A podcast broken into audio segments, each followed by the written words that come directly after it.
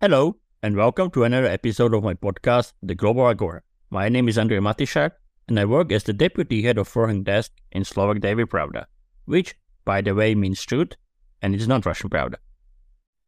Wagner Group founder Yevgeny Prigozhin is naming and shaming everybody. Chechen leader Ramzan Kadyrov is offering his services, but it's not clear if he really has something to offer. And the Russian President Vladimir Putin is, is doing exactly what? About Prigozhin, Kadyrov, and Putin, I talked to political analyst Anton Barbashin, who is an editorial director of Riddle. He's a website about Russia I can only recommend. So is Putin in control? What may happen to Prigozhin and Kadyrov if the Russian president falls? And how much are people of Putin's regime nervous about the impending Ukraine offensive? Listen to our conversation.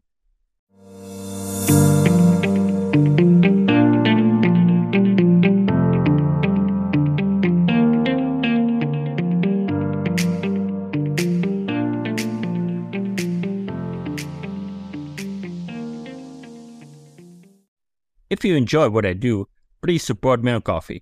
For the link, see also a description of this episode. And now, up to the new debate. Anton, primarily I would like to talk about three men in our conversation. Evgeny Prigozhin, Ramzan Kadyrov, and Vladimir Putin and their relations. So I will probably ask you to do during the Cold War they call it the Kremlinology. So maybe we can try. Let's start with Prigozhin, if I may. What do you make out of his recent statements. He was criticizing the leadership of the Russian armed forces, not for the first time, it must be said. And he also said that he might withdraw Wagner mercenaries from Bakhmut. So, how to read this? First, and by most, we don't know for a fact because none of us have access to Prigozhin's mind or to his personal relations with Putin in particular. But there is a suspicion which I think might be quite plausible at certain agreements or promises made to Vladimir Putin, and namely, there's some sources indicate that he would take Bakhmut by 9th of May. Not being able to do that for obvious reasons, he began this sort of campaign of shifting blame to the ministry, essentially saying, look, it's not for me, here my guys laid down, be killed, fighting here with all, I have, but the ministry does not provide enough ammo, which is true is true in the sense that he's not receiving as much as he wants to. Whether this is part of ministry's specific policy towards Wagner, it's an open question. I don't know, could be. But the way he kind of went on the ramp in the air essentially is quite significant. It's quite new. I mean, he did before criticize the ministry, but not in such terms, not such kind of colorful language that he used. And uh, we don't actually know whether this has worked fully. There are kind of the reports are contradictory, plus, you know, it's fog of war and everything. But I would say that this has to do with some some of his personal promises to, to Vladimir Putin. I mean, contrary to what some making out of it, I don't think he attacked Putin necessarily in person. I mean, he does attack him because, you know, this is ministry and that Putin is the kind of commander in chief of Russian army, but not that I think that his remarks about the old grandpa were related to him. I would, if I was a betting man, I would say that it was he's not talking about the president because he's so far the only one who's kind of guaranteeing his status whatsoever. So I would say it has to do with blame shifting and trying to get himself a better position. Plus, it doesn't hurt in the sense that he's kind of getting a public support, at least from the part of the public that is kind of a, a radically pro-war, and are now considering Prigozhin to be like one of the elements that is actually working with the rest of the army, not delivering. So he's kind of walking on a very thin ice here. I'd say that I've heard many times that, and you know, so some of the reporting you can check out Meduza's recent reporting. They're indicating that this this sort of language, this sort of uh, communication strategy is making a lot of people nervous because it makes everyone looks bad. From the outside, it looks like it is, you know, a certain power shift. From the inside, it looks as if a head of the Euro illegal entity is challenging the ministry, and the ministry is not being able to respond any proper way except for kind of agree to his demands. So it doesn't look good from any point. But I, I would say that it is too soon to tell actually whether it worked and what would be the end of it. Uh, but again, I would say that uh, he has disappointed with his um, sort of rhetoric and general stand more people that he got happy because clearly this type of communication is something that Russia is not known for. All the conflicts previously, if it's like internal parties figuring out stuff with each other, it had to be quiet. It was always quiet. It was all under the rugs. So this is kind of this flashing out of stuff is not is not a good symptom for the entire system. Is Prigozhin at least partly an independent player, or is he 100% reliant on Putin?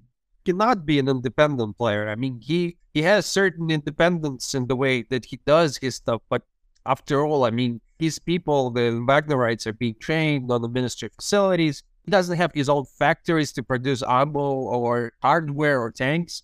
So he's part of the game, but because of the way that he is sort of ahead of this semi private company, uh, the the way that he's been used uh, in the war, he has this capacity of going public. This is the strategy he has chosen, and this is war, and he he thinks that he can win, and he's going all out. I mean, there's no there are no bridges left to burn.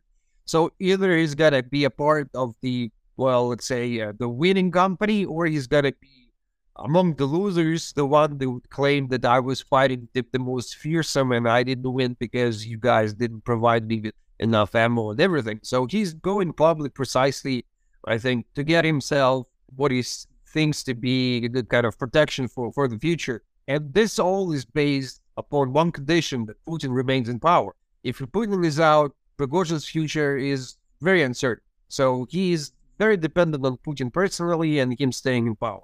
Can Prigozhin become, perhaps unintentionally, a leader of this radical pro-war camp?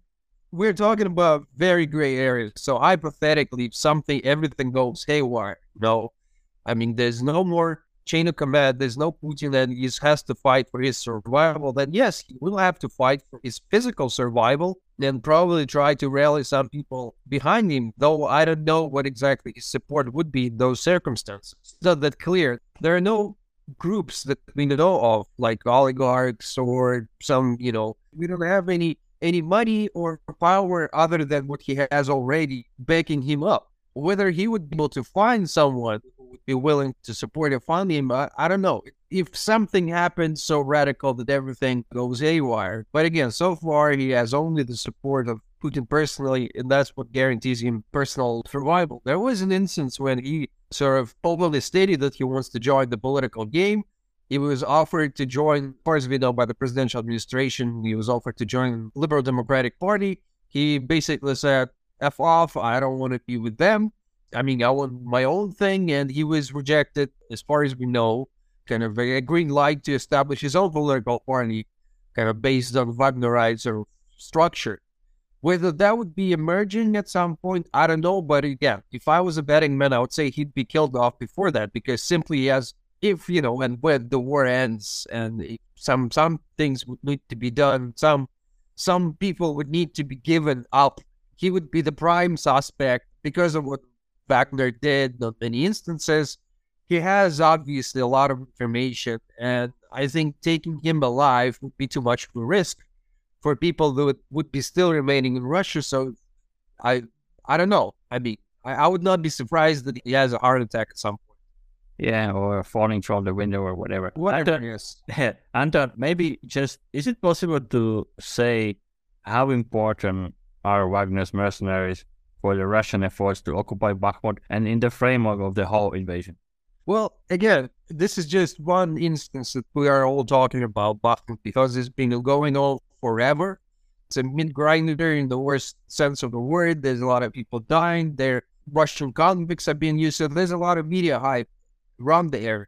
I'm not a military strategist or military expert whatsoever, but as far as I understand, it's not a crucially important strategic military town, especially now being fully destroyed. It's more of a kind of a symbolic thing. Wagner were definitely instrumental in what they call liberation of LNR at some point, but basically occupation of Luhansk Oblast of Ukraine. As for now, sure, they, they are fighting there, but what we're seeing now, this is just something we're talking about, but The bigger picture is the entire front line and Russia's preparation for Ukrainian offensive. Wagner is only a, a one segment of that. I mean, even if they have 20, 30,000 fighters there, the entire military force Russia has is, you know, three, 400,000. So it is but a fragment of the whole story, but they're obviously the loudest. Plus, because of its nature, because it's a private military company, because of how it was used before, because Wagner, uh, Prigozhin constantly does those kind of public hello, hello blogging, essentially. Uh, we know so much of it. But in the great kind of scope of things, he's but a part of the war effort. I'm not qualified to say whether his forces are better equipped or better trained than other units of the Russian military. None of them are making significant progress anywhere, so it's hard to say, but he is just the one that is the most, the loudest. Let's now look at the Chechen leader, Ramzan Kadyrov. And I'm asking about him also due to the fact that there was a suggestion that Kadyrov's men can replace Wagnerites. What is Kadyrov's role here? How would you describe his relations with Prigozhin, if there are any? I don't know, but it, it, it, it looks again like a PR thing by Kadyrov. So that's the problem here. He is trying to present himself as a dispensable force, like, you know, I'm here to save the day. Whether there's actually happening anything with regards to Prigozhin's men coming out, Kadyrov's men going in, I don't know. I mean, Kadyrov doesn't have a private army. He's commanding forces of, you know, regional forces, but they're still part of the Russian either military or Russian National Guard. It always seems more like a kind of his his role there is pure PR element. From what I've read, from what I've seen with regards to Kadyrov, Kadyrov's men, they are no different than other uh, segments of Russian military. Again, they're just the ones making the most out of the videos they record he doesn't have any specific kind of super trained or you know ready to die soldiers from what i know actually he's actually quite skilled in trying to save his men because for him it does make sense to retain as much of a firepower as he can to then in the event something goes wrong with regards to, to the war and to Putin to just physically hold on to his power in the Republic of Chechnya. So he's the least one interested in the getting them all killed in Bakhmut area or anywhere in Ukraine. You said that Kadyrov doesn't have a real army. Those guys are part of the armed forces or the National Guard. But you also mentioned his behavior. So do you think that if something goes south in Russia, he might have enough men who are really loyal to him? Well, and that that is an open question, but yes, we could suppose that there's a certain percentage of those forces who would feel themselves loyal to Kadyrov personally, albeit being part of the Russian kind of uh, greater Russian military structures. Yeah, I mean they they are composed of the national elements, or they're composed of the people in the republic. They're certainly getting a proper indoctrination there, and if some does happen, and there's the question again about protecting the motherland, their motherland arrested by most would be Chechnya, not the entire of the country. But this is this is our suspicion. We don't know exactly. I mean, he's bragging about the numbers, but they are always different. And we do not know for sure how many of the people he has strictly loyal to him, and whether all the people that are currently in the armed forces of Chechnya would be ready to fight for Kadyrov if there's some local conflict hypothetically emerging out of the situation. And on the same question related to Kadyrov, I ask you about Prigozhin. How much is Kadyrov reliant on Putin, and how much is he an independent player? He is a governor of one of Russia's regions, but he has a very specific, very unique relationship with the center, with Moscow, that is based on his personal relationship with Vladimir Putin. We don't know how he would behave in case of a change of leadership in the country generally speaking, I don't see any major incentives for him to try to create the independent Chechnya because the framework of Russia Chechnya relationship today is that they are receiving a lot of subsidies, they have a lot of power. I mean, Kadyrovites specifically, his clan, his political clan that is holding power. But again, he has the sort of the personal agreement with Putin and whoever is the next guy, whatever is the next situation, the within within Russia, those relationships will have to be redetermined. But again, he is benefiting from the way those relationships are built today, and I again don't quite see major reason for those relationships to be considered. But is he the most kind of lovable among the Russian elites, special security elites? No, for sure, no. Are all the people in Chechnya satisfied with his rule? Absolutely not.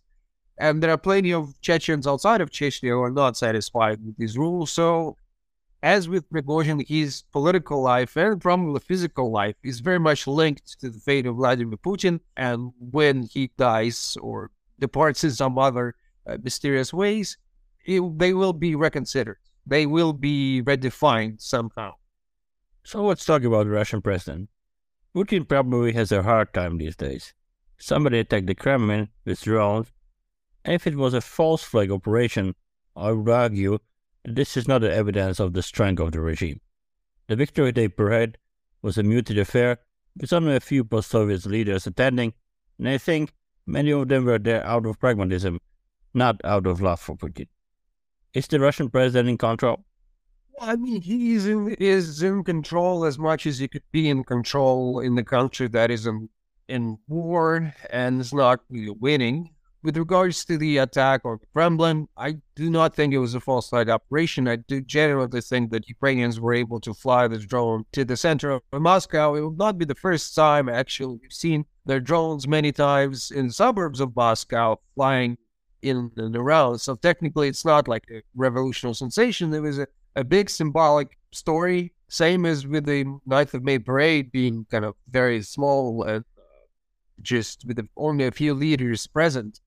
So he doesn't have much to show for, obviously. So I could not imagine him being, you know, happy about it. His speech was quite usual. Nothing new was said. The same old, same old, you know, the crusade against us from the rest of the world but I do not know what else he could be saying or doing given the situation where there's no progress on any sort of front. Economically, if you look, the news indicating that Russia is spending way too fast, then we're looking at a much higher deficit than before. It might not be that critical, but generally just another indicator of how things are going and you know, the cost of war is constantly increasing. So how do you define him being in power. I mean, well, people still believe he's a president and act accordingly, so he's in power. But he doesn't look like a successful leader that he once looked like to the rest of the world and to most Russians.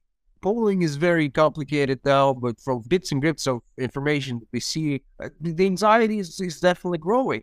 Uh, the, the, information that we read from journalists who talk to people within the elites is suggesting that people are not very excited and you know starting thinking about defeats and what defeat would look like. So the trajectory is unflattering to President Putin. So that very much explains why he is not really in the, in the highest of moods.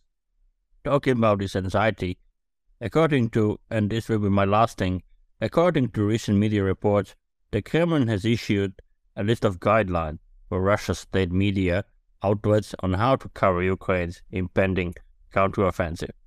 What does it tell us about how the regime assesses the situation? The media, the regime, the crucial figure is they recognize that there's a counteroffensive coming.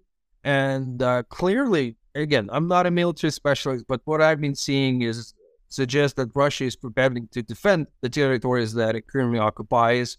So it is preparing And given that before we had instances where Russian troops would just run away and when the Ukrainians come in, Kharkiv offensive, in some other instances, they have to kind of prepare the expectations. It's not all rosy and wonderful anymore. Prigozhin just, they gave an interview saying that they desperately need second wave of mobilization because people are here and they need new supplies of men. Yeah, he has to balance the expectations given that also Ukraine now be operating their much larger quantities of Western hardware, that they don't know what the situation will be. And the more kind of Z channels you read, pro-war Telegram accounts, that suggest that the morale is quite low, which is, again, fully understandable as we still have people uh, asking questions daily, what the hell we're doing there. Then, uh, you know, if you see that among the families of those who fight, presume that this is a sentiment shared by some some of the mobilized people there sitting in the trenches. Still, there there's no quite quite clear understanding what is happening. Peskov just gave an interview where he said that some objectives of the operation were achieved, without naming those objectives, but we need to do more. And again, this has been going on for a year and a half now. Those objectives and names and the definitions we receive are as vague as they were in, the very beginning. So it's very clear why Ukrainians fight. It's very not clear for those in Russia that fight. So everybody's sort of preparing their angle for whatever comes next. But uh, clearly, we understand now that there is no feeling of uh, kind of assuredness that the Russia would be able to hold on during the counteroffensive, and they have to prepare the, the public for various scenarios. But again, depending on what day and what channel you look, you will see a lot of conflicting messages. In one instance, they hear anchors kind of talking about, you know, we should not underestimate Ukrainian army. And another instance, you hear claiming that nuclear war is about to happen right away because we're not going to stand. Blah, blah, blah, blah. So it is just a moment of anxiety, I think, that is shared from the very top of Russian political leadership to the bottom, to the people who are just watching TV and not knowing what to expect. This was another episode of my podcast, The Global Agora. Subscribe, listen on Spotify, Apple Podcast, Google Podcast, and on the other platforms. If you enjoy what I do, please support me on Ko-fi. For the link, see also a description of this episode. Thank you for listening and stay tuned.